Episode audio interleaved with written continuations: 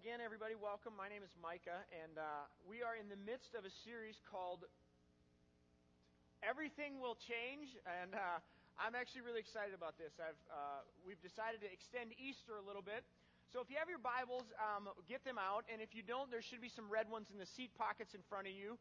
And uh, we don't have any text on the screens tonight, so you're going to have to, if you want to follow along, you're going to have to old school style and actually find the books. And uh, we're, we're nice people around here, so if you're not sure, uh, just elbow the person next to you and say, What's he talking about and where is he?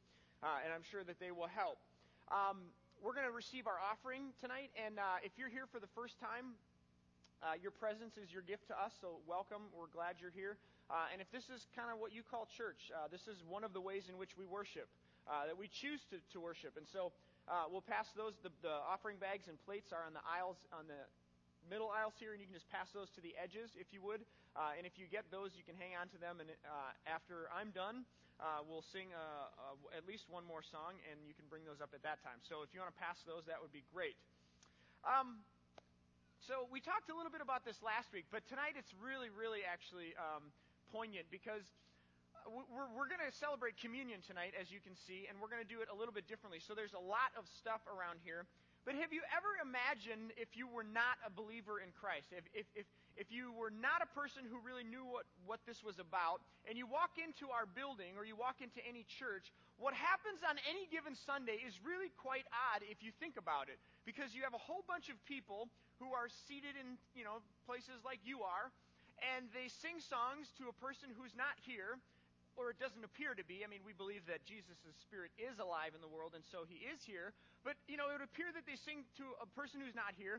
Then they're going to take communion, and they talk about, you know, like the blood and the body of this person who's not here. And it's all a little bizarro, if you're really honest. Um, so, the question of what is the point of all this anyway, have you ever thought about that, like when you come to church? Or have you ever been asked that question by somebody? You know, the ever dreaded, but really actually quite important question of what is the point of this anyways? Anybody ever thought that before? I'm a pastor and I think that. Honest to goodness. I think why do we do this? Like what's the point? Why, why do we gather? If you were going to boil it down, if you were going to try to, you know, get to the bottom of it, what is at the core of what it means to follow Jesus? What's at the essence? What's at the epicenter, the foundation of it all? What is it? I think it's a great question to ponder and a great question to be asked by people who you know, are curious about what it is that we do. If you want to turn to Philippians chapter 3, we're going to start here tonight. This is Paul's letter to the church in Philippi, and uh, it's in the New Testament, a little past the Corinthian letters Galatians, Ephesians, Philippians, Colossians, General Electric Power Company. You'll never forget those four, okay? So that's free. Thanks for coming out. Your free t shirt's in the back. Uh, we are in Philippians chapter, sorry, I'm in the wrong book. Philippians chapter 3. So Paul, the apostle, has written to the church at Philippi, and he said a number of different things about, about being a church and being a New Testament church and Jesus and this whole deal. And then he gets to this section that, if you've been around church long enough, you're probably familiar with. He says in verse 7, But whatever to whatever was to my profit, I now consider loss for the sake of Christ. What is more, I consider everything a loss compared to the surpassing greatness of knowing Christ, Jesus my Lord, for whose sake I have lost all things. I consider them rubbish. And the actual Greek word there um, refers to like poo. Just so you know. Like rubbish, like poo, okay? We're talking about, he considers everything that he has, everything that his stature as a Jew, all these things, he says they're like rubbish. They're like poop. They're like icky, okay, what we tell our kids. And he says, I consider them rubbish that I may gain Christ and be found in him, not having a righteousness from my own that comes from the law, but that which comes through faith in Christ. The righteousness that comes from God and is by faith. And then he says this in verse 10 And I want to know Christ and the power of his what? Resurrection. I want to know Christ and the power of his resurrection, and I want to share in the fellowship or I want to, and the fellowship of sharing in his sufferings, and so, or becoming like him in his death, and so somehow to attain resurrection from the dead. If Paul were to submit to you tonight, and this is my interpretation, what's at the center of what it means to follow Jesus? I think Paul would say resurrection.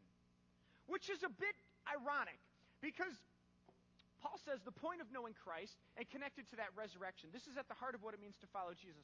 What Paul does not say is what we would typically answer or what I have been taught most of my life about what's the point of being a Christian.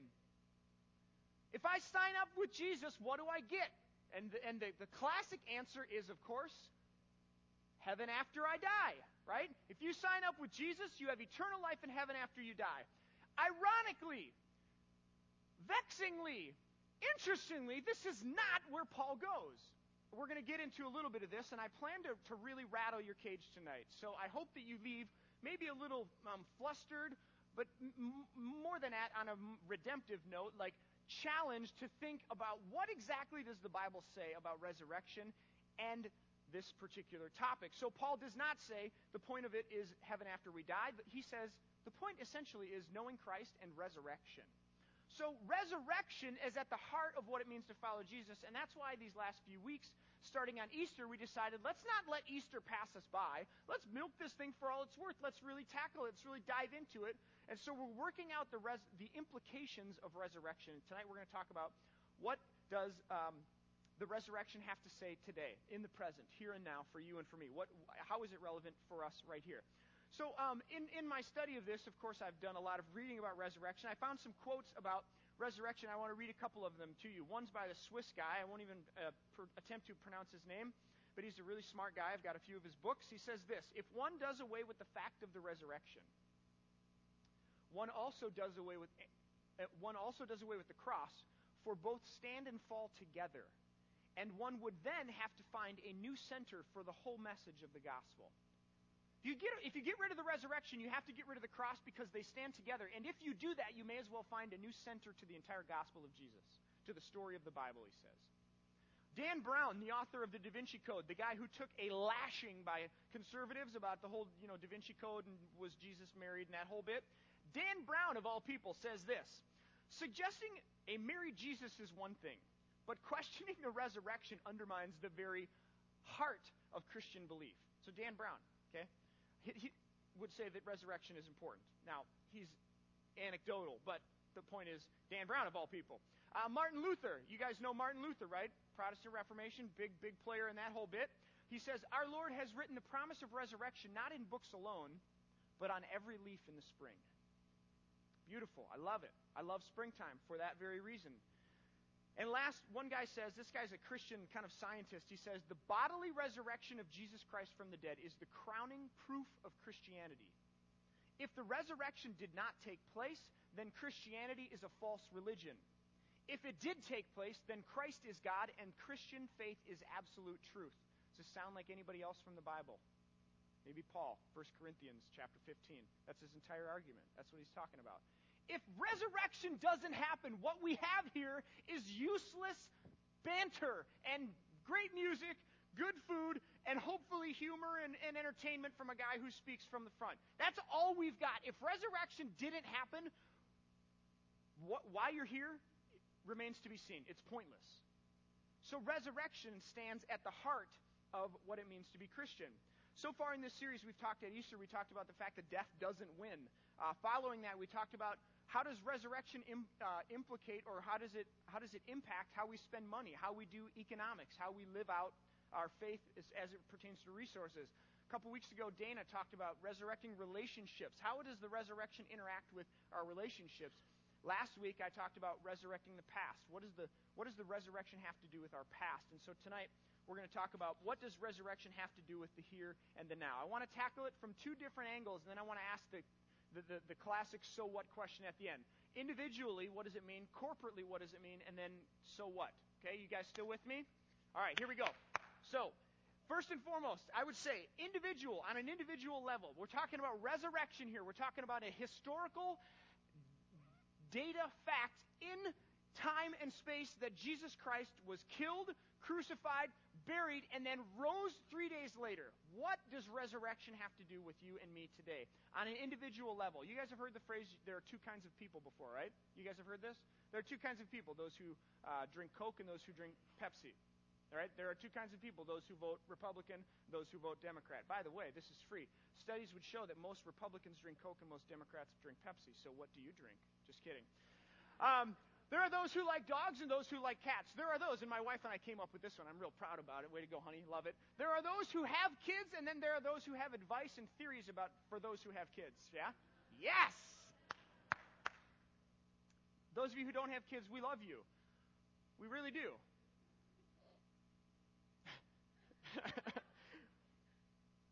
but you might want to save your comments until you've got some kids of your own. You know, you've ever had those offhanded comments by people and you're just like, you don't even have kids, man. Be quiet. Just keep it down. But pastors don't say that. Um, I, in, in, researching this whole two kinds of people thing, there's actually a blog by this title. There are two kinds of people in the world. Interestingly, you can find it yourself on Google's.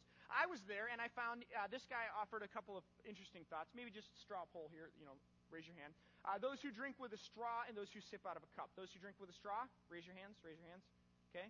All the cool people who sip from the cup, yes, love you. All right. I love you guys too. But I drink uh, from the cup. Um, this one, I th- there. Th-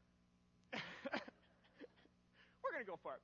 Uh, there are those who, at the end of the day, if you're wearing a belt, right? There are those who take off your belt and then you take off your pants, and then there are those who just like, all in one one fell swoop, right?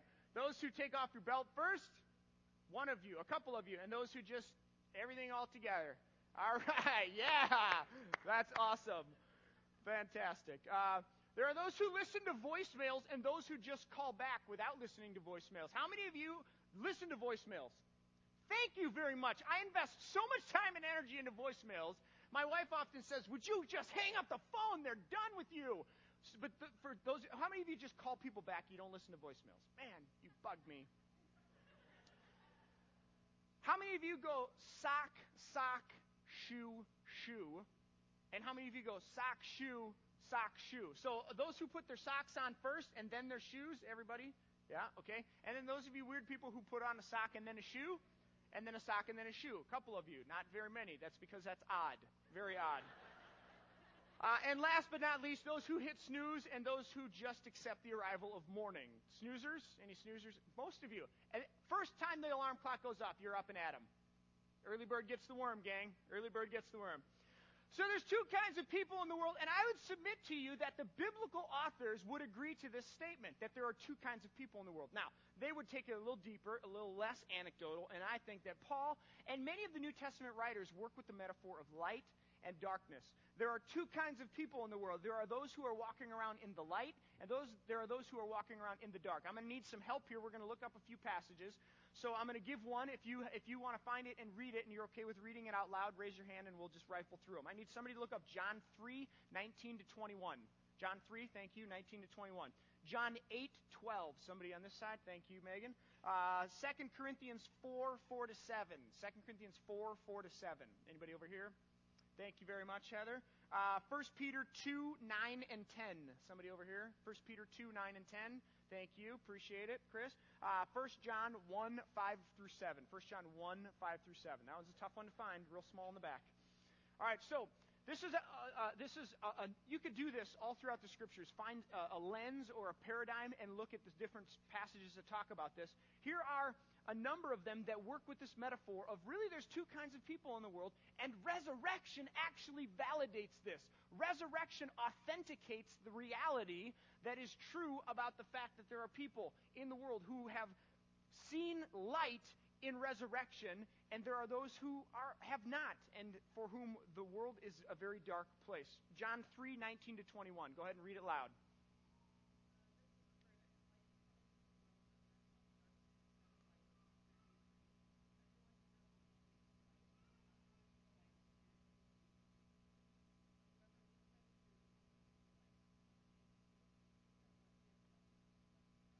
Okay, John 8.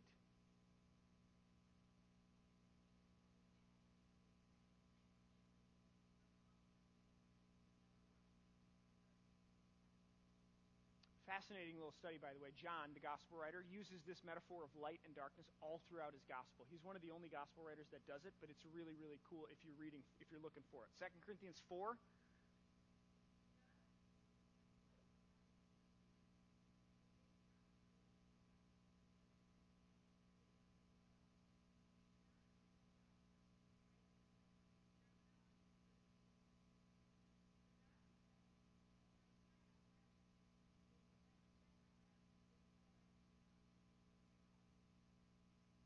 First, oh, sorry. Keep going. Apologize. Yep, 7.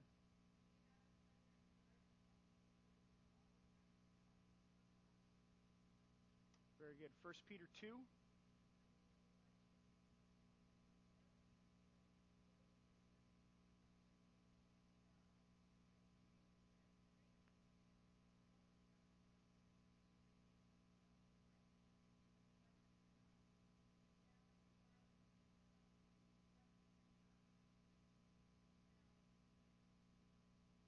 1 John 1.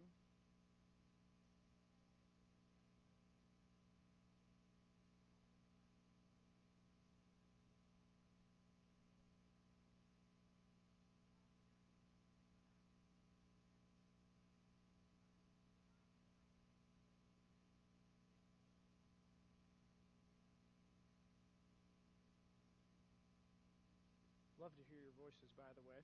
Um, so, in each of these passages, let me just kind of sum up a few of the themes that we've seen.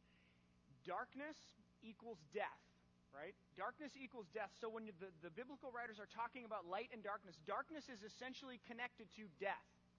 And, and Paul goes on in other passages and connects darkness and death with Adam. Okay? One of my favorite uh, C.S. Lewis quotes, you've probably heard me say, that we are sons of Adam and daughters of Eve, right? So, those of us who are born into this world, we're born into this darkness, which is equated with death because we're connected to Adam. On the converse, the, the, the, writers talk about life and light are connected to each other and connect that with Christ. So, even in John 8, Jesus says, I am the light of the world. And so, what happens at resurrection is that when the tomb opens up, we have bursting into the world this light of God, which is connected to life. So no longer do we have to live in death and darkness, but an option, a new profound reality that has burst onto the scene is this reality of Christ and the light that comes with it. Resurrection is the authentication of this reality. And it's the individual hope and invitation of God to the world to be reconciled to Him.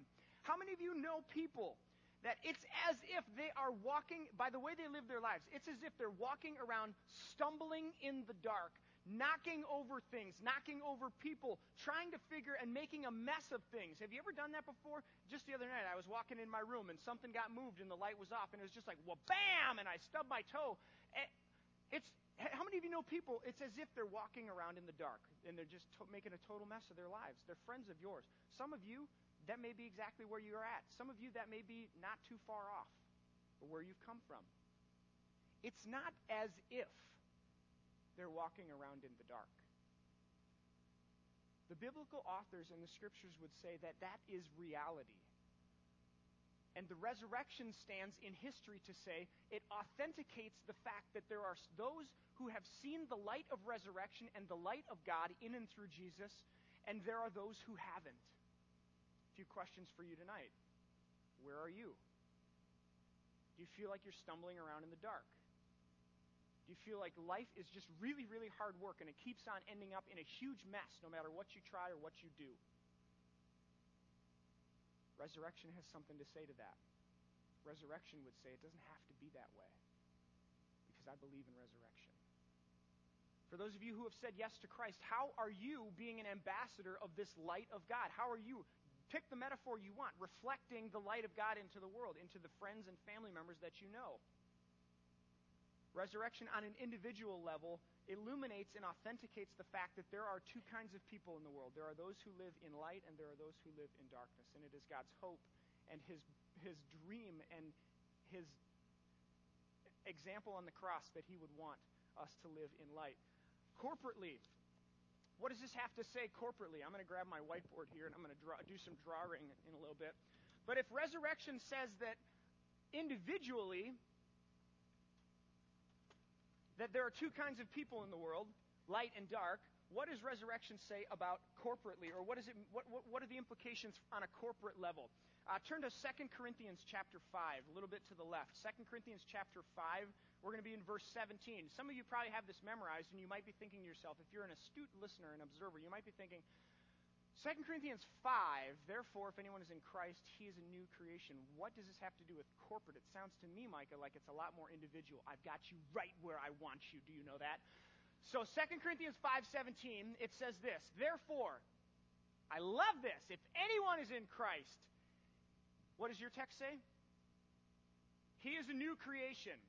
Okay? Little Greek lesson for you here. The actual original text essentially has no subject. So, what Paul is saying is if anyone is in Christ, if, if there's anybody out there who's in Christ, new creation. It's like someone who's in Christ validates new creation. It's not if anyone is in Christ, he is a new creation. What Paul is essentially saying is if there is one flower that has come up through the ground, spring. Right? It's, it's, it's, it's like this, this flower, when it pushes through the ground after a long, cold, hard, laborious, deathly, gray Minnesota winter, when a crocus flower pushes up through the ground, what do we know? Spring is here, right? It's not going to be winter forever. It's not going to be always winter and never Christmas. Another C.S. Lewis quote from the Chronicles of Narnia. What Paul means to say in this passage is if anyone is in Christ, if there's someone out there who's in Christ, what it validates or what it authenticates is new creation. And what, my friends, is at the heart of new creation? Resurrection, baby. Because Jesus is what? He's the second Adam. He's the new human. Paul says this in Ephesians chapter 2 that Jesus' role was to make peace between the two, making the two one. Jesus is the new human, and he is the new creation. And what ushers in new creation is resurrection. And so, what happens at Easter is absolutely critical to the corporate identity of the people of God, and here's why I say that. Now, if you could imagine an overarching theme of the scriptures, we might call it a meta narrative or a big story. Um, essentially what you have is a God who is in above all, over all, he is he is it, right? Anything that's true, it exists in his essence and his being. Out of which he speaks and creates the world in which we live in, Adam, Eve, you know, rivers, fish, the whole thing. Okay? So he creates this beautiful place and there is harmony, there is relationship, there is back and forth between God and his creation. Of course, we know the story of the Bible, Genesis 3. Sin enters the world, which, of course, in the Greek means missing the mark, but in the Hebrew mind, it's a whole lot more relational. It actually connotes this idea that some kind of relationship has been broken, and I think this is a beautiful way to see sin. Sin is essentially the severing or the breaking or the, the, the, the um, you know, wiping away of the brokenness of a relationship that existed between God and people people and each other and people and the world that we live in. So in Eden, there was this shalom, the Hebrews call it, this peace, this harmony that existed, and there was back and forth. Sin enters, and that is no longer a possibility. There is a broken relationship. At which point, Act 3, God initiates, he, he jumps in. He's not the watchmaker that creates it, sets, hits the button and walks away. Okay? He is the God who is involved and intimately, passionately you know, pursuing creation. And so what does he do? He institutes a way by which he calls a people out of the world called Israel. And through Israel, what was the point? Relationship. Reconciliation between God and creation. That was the point of Israel. And so through Israel, as you enter the covenant family of Israel, you become reconciled to the God who made you. Okay? This is the job, the role, the, the vocation of Israel in the world. Of course, we know that they screwed up. Okay? They turned in on themselves, which is exactly what sin is all about. The heart turned in on itself. And they thought that their being called out in the world was really about God's, you know, like, I think you're the best and you're going to be elevated and everything's about you. And of course, that's not the case. That's why Jesus flips over the temple, uh, the tables in the temple, because they got it wrong. And then God doesn't give up on his creation. He's still. So, before we go there, this is the way in which God's mission in the world is accomplished. What's God's mission in the world?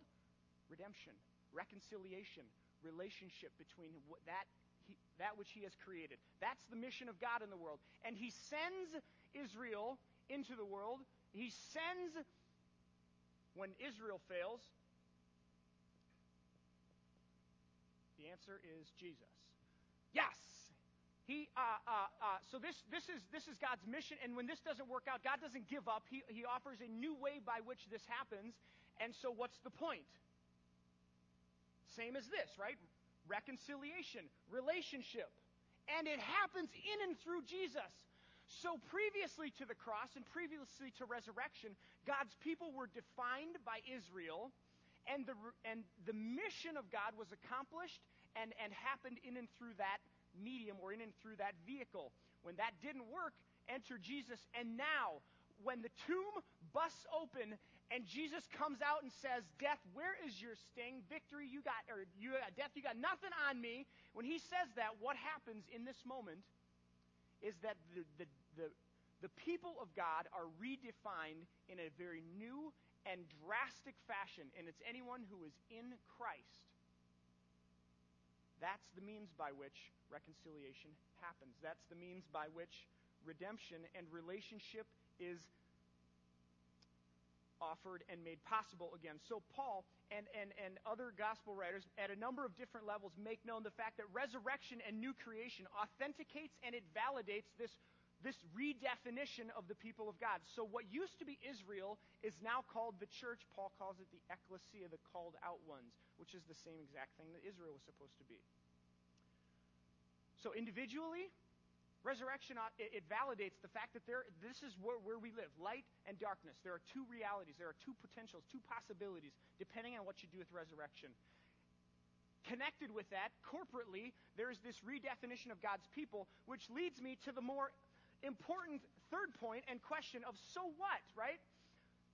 The fact that we have been redefined and the people of God are now redefined is critical to this idea. Resurrection has to do with mission. Resurrection has to do with being missional, if you will, if you want to throw that third point up there. And in Christ, we anticipate what will be. Now, I used to be a junior high youth pastor. And a uh, long time ago, uh, I, I, worked with junior hires in Denver, Colorado, right out, of, right out of college. And for some crazy, actually stupid reason, I decided to teach Revelation to junior hires. I figure if you're going to jump in, you may as well just jump in the deep end and go for it, right? If you can swim, you can swim. If you can't, you're going to drown. So I jump in the deep end, and, uh, you know, true confessions of a pastor. Here's the thing we're people. Like, we don't come out of school with all the answers. That's not what they give you at school. And, and, and my understanding of resurrection and of how things will go down at the end of how at the end of my life has drastically, and I mean drastically changed from that point until where I stand before you today. And I look back and I, I honestly, I pray God's mercy over those kids that they would not have listened to anything I said. because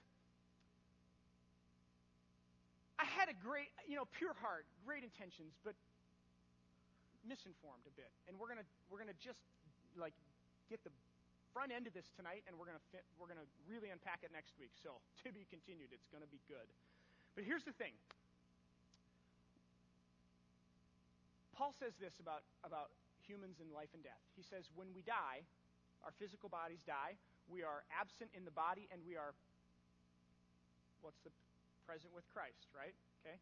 So something happens when we die and our physical bodies cease to like our hearts stop beating. We die and our bodies go on the ground, but our spirit is with Christ. So those who are in Christ, those who have trusted Christ for, for forgiveness and, and redemption, there is an immediate being in the presence of God somewhere, somehow on a spiritual plane, you know, level elsewhere. Uh, if you want to call that heaven, go right ahead. But I would submit to you, uh, and I'll quote one of my favorite authors Heaven's a big deal, but it's not the end of the world. What you and I have typically been told, heaven after we die, we associate with something that is temporary. Because what the. what the biblical authors and what Paul and what Jesus are pointing at is not just heaven after we die, but resurrection for crying out loud. Paul's whole deal in 1 Corinthians 15 is that we too will experience resurrection. What is we talked about this last week when Matthew 22 when Jesus talks to the Sadducees.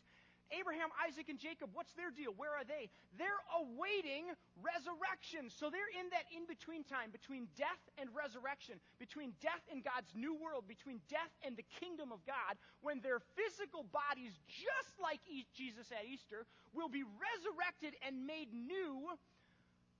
So, what does this have to do with you and me? Everything! It has everything to do with you and me. The unfortunate part about reading Scripture the way I taught it to these junior hires is that it essentially leaves us with an evacuation theology.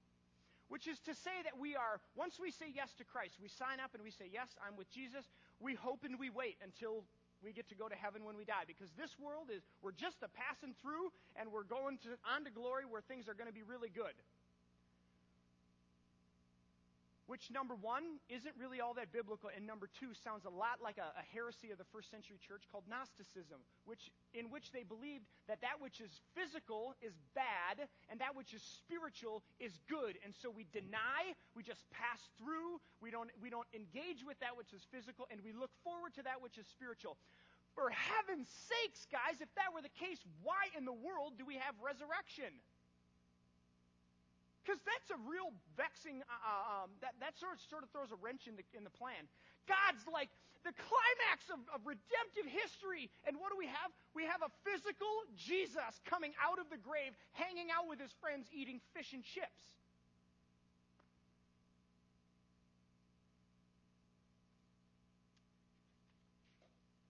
If we understand the biblical story in that way, we essentially were biding time. We're hoping and waiting until someday Jesus will come back and take us away. We're going to tackle 1 Thessalonians next week, so if that question's in your mind, don't go anywhere. I'll be back. But it essentially gives us a theology that says the things that we do here, and this is what this is my point here. The things that we do here and now really ultimately don't matter. Except for the bit about rewards and crowns and that whole thing in Revelation. Other than that, what you do, the life that you live, what you do at work, the families that you have, the neighbors, the, the, relationships that you have with neighbors, the way in which you love people, the work that you do with orphans and widows and people who don't have enough food, the fact that you feed hungry people, the fact that you stand in the gap when somebody's house burns down, all those things, they don't actually matter because what we're looking forward to is spiritual heaven someday after we die. And I want to submit to you tonight that that is not very biblical and it's not very convincing. I mean, if you're going to tell people about Jesus and you're saying, hey, here's how, here's how it all works. Let me, you should really say yes to Christ. Why? Well, because essentially, uh, once you say yes to Christ, then um, you just kind of wait and hope and, and sort of look forward to something that'll happen way down there. Awesome! Where do I sign? But a theology and a, and, and a God who, who, who, who seems very consistent all throughout. A God who is physical and engages on the, the sweat and blood, tears and, and, and here and now level, and, and who, who in and through resurrection says this You live in a world that is broken and that is not the way it should be. There should not be people who go hungry.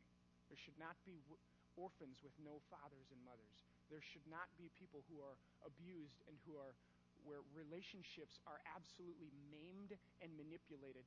That is not how the world should be. And I'm a God who had a hope and a dream when I started this whole thing, and this is not it. And so, what I'm going to do is not abandon it and throw it away and burn it. What I am going to burn is evil and sin and death and decay and anything that comes from it. But what I'm going to redeem and what I'm going to keep and what's going to last in God's good new world are the things of truth and beauty and life. Man, that's fantastic. Now, the good guy wins in the end, right? You know, it's not like some lame movie where you get to the end and you're like, this movie is not going to end right now. I swear, if it does, I will be so mad. Because that's essentially like like if resurrection's not true and and and this world and physical flesh and blood isn't redeemed and and God's good world isn't kept, it's like you get to the end of the movie and you're like, seriously? Like all of this, you said it was good, but you lied and you're not that's not really true, so you're just gonna like ditch it and we're it doesn't make any sense to me.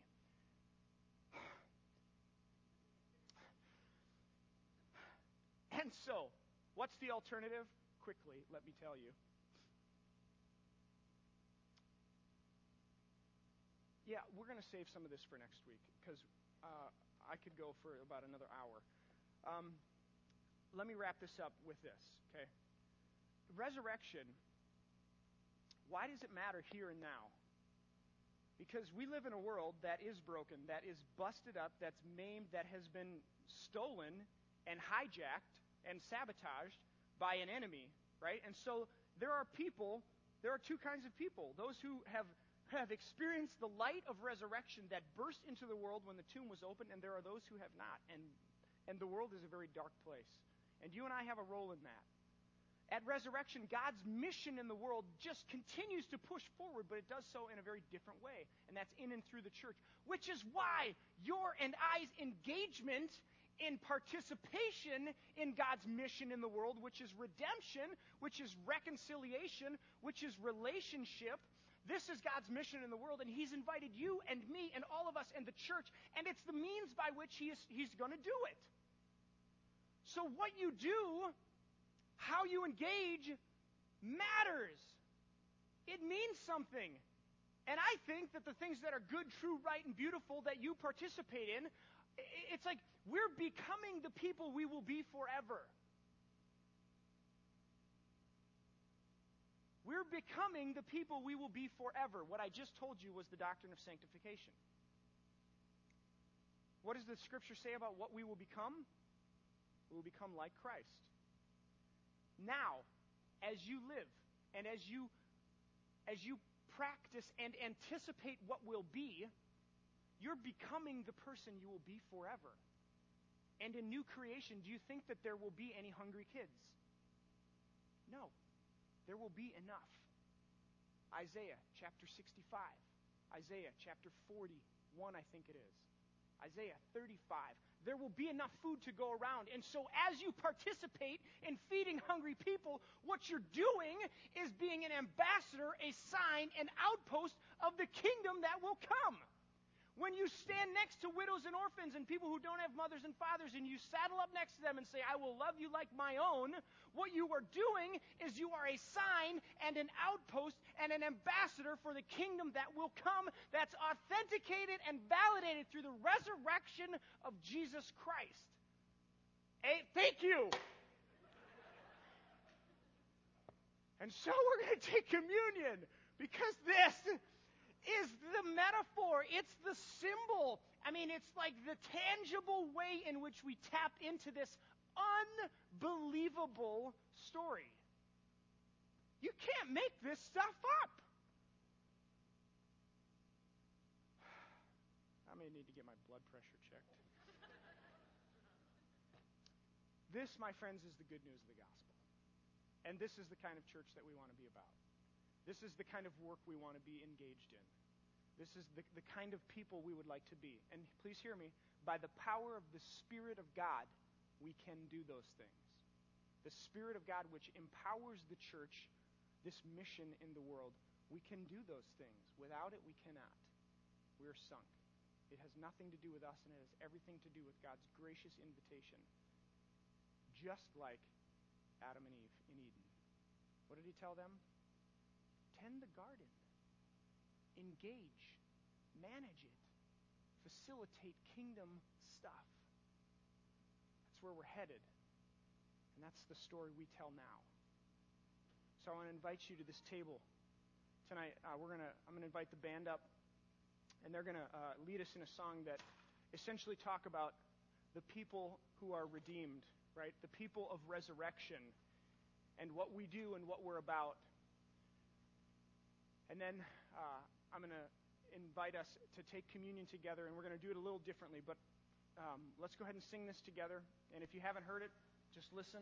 Let them sing it over you, for you, with you, uh, and then we'll participate in communion together. This is good stuff, really good stuff.